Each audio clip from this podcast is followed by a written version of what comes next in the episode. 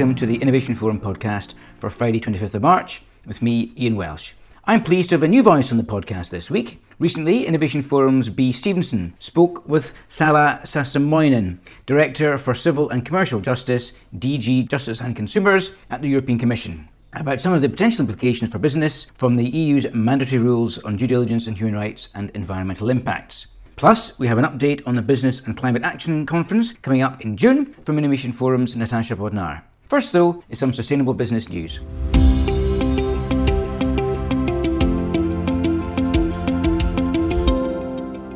The Securities and Exchange Commission in the US has proposed that publicly traded companies must report on their Scope 1 and 2 direct and indirect emissions, and in some cases, their Scope 3 supply chain emissions.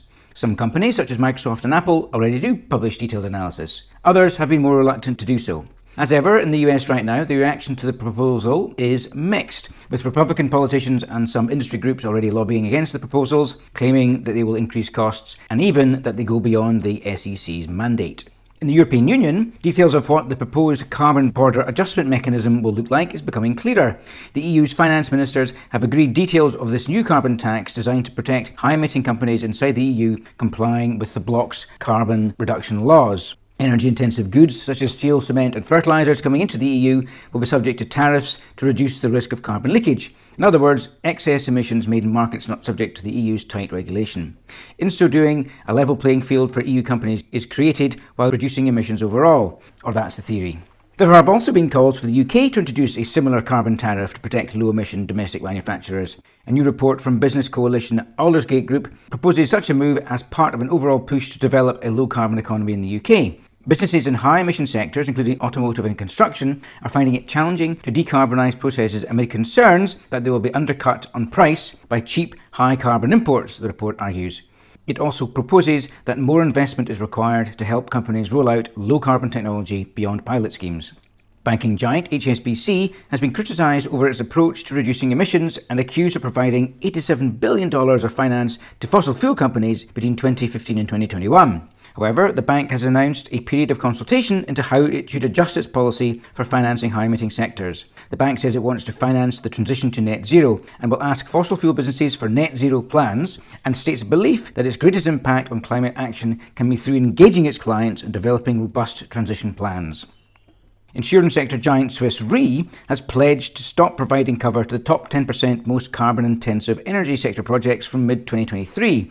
Swiss Re will eventually stop providing insurance and reinsurance to the remaining 90% of the oil and gas sector for companies that do not have net zero transition plans with 2050 or better deadlines, with a commitment to cutting by 50% cover for projects without such plans in place by 2025. Consumer goods giant Unilever has announced the successful pilot of a blockchain solution that tracked 188,000 tonnes of palm oil sourced from Indonesia. The Green Token by SAP solution creates digital tokens that capture information throughout the palm oil's journey along what is typically a complex supply chain. The key challenge is that palm oil from known and unknown sources is typically mixed in the supply chain, which makes determining origin practically impossible. Origin is, of course, important for brands and sourcing companies that want to be able to demonstrate a deforestation free supply chain. Unilever says it will scale up the use of green token solutions as part of its commitment to a deforestation free supply chain by 2023. This spring, the Innovation Forum event series will include forums on sustainable apparel and textiles, responsible supply chains and ethical trade, and the future of food. All details of who is participating and how to register for tickets is available on the Innovation Forum website. And coming up from the 7th to 9th of June is the next Innovation Forum series of conferences focusing on business and climate action. To find out all the latest about the event, earlier this week I caught up with Innovation Forum's Natasha Bodnar. Welcome back to the podcast, Natasha. Hi, Ian. Okay, so how is the event that's coming up in June? How's it all coming together? The future of climate action is looking really great. I'm super excited for this forum. It's taking place over three days. So far, we've had a huge amount of interest and some really great people getting involved. So, looking to be a good few days.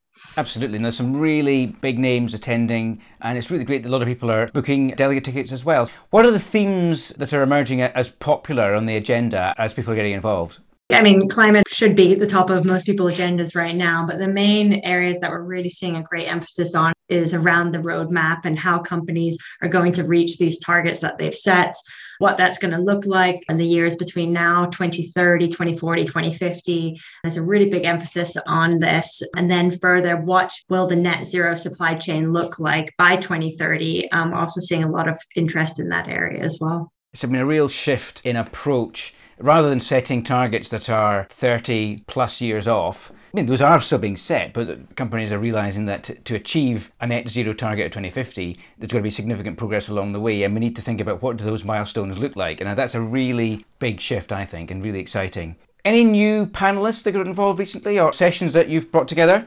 I think since we spoke last, we've had quite a few people come on board. We're at well over 30 speakers now and looking to confirm that final 10 in the next couple of weeks here. But since we spoke, we've had Rob Cameron, he's the global head of public affairs at Nestle, come on board, Susan Balma with head of partnerships at Neste, Pauline Odepek, who's the head of clients Europe with Carbon Trust. Brian Sylvester is the Global Director for Sustainability and Environment at Boston Consulting Group, and actually quite a few others as well, too many to name. Great. No, that's awesome. Really interesting people coming on, which is great. So, Natasha, how can our listeners get involved? They can get involved directly with me. You could email me at natasha.bodnar at innovationforum.co.uk or head directly to our website and go to the Future of Climate Action forum to find out more information and to register directly there. We do have a discount deadline, so you can save £100 if you register by Friday. If you wanted to get involved in speaking or sponsorship, getting in touch with Anita Thompson, who's the head of partnerships, would, uh, would also be able to help you there. So there's still lots of opportunities. Just to clarify, listeners, Friday, 1st of April is the deadline for saving £100 for your three day passes. Thanks very much, Natasha. Great to hear from you again. Thanks, Ian. The European Union's new rules about mandatory corporate due diligence are going to have big impact for business. To find out more, Innovation Forum's B. Stevenson spoke with Salla Saastamoinen, Director for Civil and Commercial Justice, DG Justice and Consumers at the European Commission. We're here to talk about the new EU proposed directive for corporate due diligence and corporate accountability. Why don't you start by giving some background on your role at the EC and how it relates to this new directive, Salla? This is indeed a very new proposal from last month, but which has already some years of background. We started in 2018 in the framework of the Sustainable Financing Action Plan. And the idea is that the, all the policy areas from the financing to the commercial law will feed to the bigger goals of the union. Currently, the transition towards sustainability, green transition. So, this is then one of the measures to support the companies in this sustainable transition. What does or what will mandatory corporate due diligence entail for companies in terms of human rights and sustainability? We are indeed here creating a method, this type of an obligatory due diligence process for the companies to assess that they do not cause adverse human rights and environmental impacts. So what the companies would then need to do that they would need to take the appropriate steps in their own actions and also in their value chain in this kind of the due diligence uh, process. When I talk about the companies themselves and the value chains, it means that the value chains are within the EU and also outside of the EU. For the due diligence process, there are certain, I think, well known steps from the other international framework, namely that the companies they have to integrate the due diligence into their policies in that process, they will need to identify whether it's actual or potential adverse effects to the human rights or environment caused by the activities of these companies. And then, if they find in this identification that there is a risk for the adverse effects, they have to set up mitigation measures or prevent first and then mitigate if something is there. And as a last step, they have to also cease any that type of measures, so stop possible adverse measures. And the due diligence process includes also that this is the monitoring of the whole process, at the end, the communicating, so disclosing information about it. So that type of the due diligence uh, is it. When we look at this one, it's it's not new. It's a corporate uh, duty. Uh, we have had it in the voluntary level. I mentioned, I already referred to these international frameworks. What I there meant is the UN guiding principles for the business and human rights, and then the OECD uh, work on the responsible business conduct. So we have businesses who have tried this one. We found that it would be useful to have it as a general framework for the businesses in the EU. You said that this will impact companies kind of inside the EU and outside. What kind of companies will these be and which sectors will be impacted? We were reflecting the question when preparing the proposal. First, we wanted to keep it horizontal. It means that it is all areas of trade and commerce, including actually in the financial sector.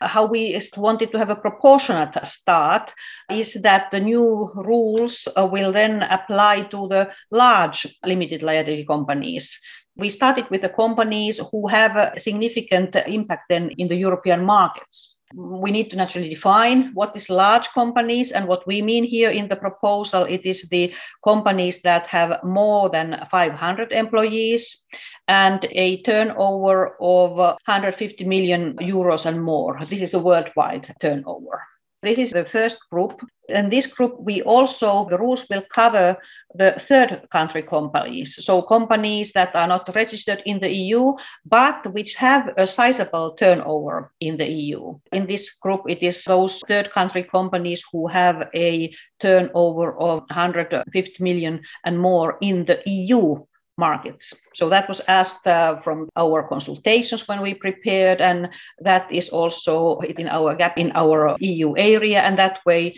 it enhances the sustainability for everybody here. So this was the first group. We then thought that the smaller companies, which have a, again a significant effect in certain sectors, should be covered, but there they are phased in. It's kind of the staged approach. So there's a second group of the companies that is more than 250 employees and a turnover of the 40 million worldwide. And that, that they operate these sectors with high risk or higher risk on the human rights violations or higher risk to the harm the environment and that has been identified, for example, in agriculture, on textiles or minerals. And on this group, we also followed the international examples. Uh, these are areas where the OECD has prepared guidance already on the conduct of the company.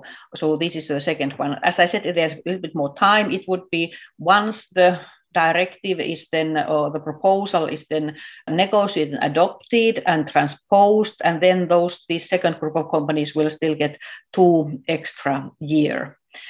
So these are the companies. When we then looked, what does it mean? In practical terms, it means that in numbers, it seems that it is only 1% of the companies uh, in the EU, so only 13,000 companies, because we do not cover micro companies or SMEs. These are not then directly under the proposal. But in terms of the market power, our proposal would cover about 50% of the EU turnover. We believe that this has a indeed significance then uh, in the influencing uh, in positively to this transition to sustainability. And before the proposed directive comes into force, how can companies use that time to prepare best to comply now? rightly, as you say, this is now a proposed directive. So it goes now to the union legislators, to the European Parliament and the Council of the Member States to negotiations we estimate it takes a couple of years. And then the transposition period in the directive is also two years. So let's say that the companies have now uh, four to five years, these large companies, to also to prepare themselves. One from the Commission point of view, we would expect that they are already starting to build or let's say continue building those who have sustainability aspects to their uh, business strategies and also creating the structures for the due diligence. Many frontliner companies are doing that. We have the frames on the voluntary basis. There are examples, so it would be good that those who are already doing it could act as an examples for the others to come. This is the time that they can use, or what they can do in the time before it's really then compulsory. Maybe it also mentioned that it is the our proposal, this proposed directive on uh, corporate sustainability due diligence, is not the only measure at the union level. We have, uh, there's also a uh, directive for the sustainability reporting which is a review of the non-financial reporting directive. This is probably come already earlier when the companies are preparing to take into account the actions in this proposal for due diligence. They are supporting themselves on taking then and executing the rules of the other similar or coherent uh, complementary pieces of legislation. So this is also then, uh, let's say, beneficial on both sides. What might be the consequences or perhaps even sanctions for companies that don't comply? In order then to be efficient, indeed, uh, the union legislation has to have also enforcement measures. It's not sufficient that we would just legislate, but one has to monitor that the rules are applied in practice. We are talking here about the proposed directive.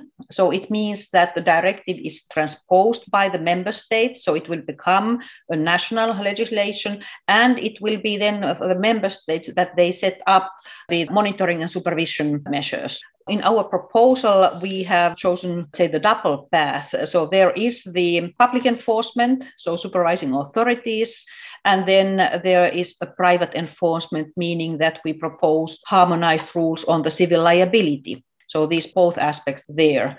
Uh, this public enforcement through the national authorities EU member states, they have to set or nominate which authority is doing that. They are given the national bodies also then given powers to give sanctions. Sanctions should be, as usual in the EU law, effective, proportionate, and dissuasive. And in the proposal, we mention examples what it can be. It can be imposing fines to the companies or issue orders requiring that the company complies with the due diligence obligation. Also, something that often is created, we will create a network at the European level where these national authorities come together and where they can, through discussion and coordination, ensure that the future due diligence legislations are applied consistently across the EU, across the different member states. So this was this public enforcement side. We took also then uh, a patent attention to the position of the possible victims who have been uh, subject to the damage. So there, the background comes also from the international frameworks which stipulate for the civil liability as an important tool for the enforcement. So we propose harmonizing the civil liability rules relating to this due diligence directive that means that those who are affected by the harm they will have the opportunity to hold the companies to account by making a legal claim before the court. They have possibility to bring civil liability claim before the competent national courts. And maybe to stress that the civil liability it concerns the harms that are caused by the failure to have the due diligence process that is the obligation under the proposal. We are not creating any new substantive obligations. I mean, these come already from the existing, so on the level of the protection of human rights or on the level of the protection of environment, these exist already on the base of the legislations, possibly originating from the international conventions. But the failure that can be subject to the liability claim concerns then this uh, possible failure to having carried out the due diligence uh, process. So this is maybe important to mention. These two, both public enforcement and then the private enforcement is foreseen. I'm interested to hear about these victims. So, might this include kind of victims of climate change or victims of modern trafficking, modern slavery, or human trafficking? What would be the victims? That's a very good question because that allows me also to clarify the aspect about what does environment cover, also and environmental harm. We don't. The directive does not count climate aspect as part of the environmental harm, which requires a due diligence. The due diligence process concerns environmental protection, but there are some specific rules then related to climate change in the proposal. These larger companies where the directive will then apply, they will need to make a plan to ensure their business strategy is compatible with this uh, limiting the global warming to 1.5 Celsius degrees. That is the obligation coming from the Paris Agreement, and where we want that the companies take this commitment in their business strategies. And actually, for their this climate part, that is not subject to the civil liability claims.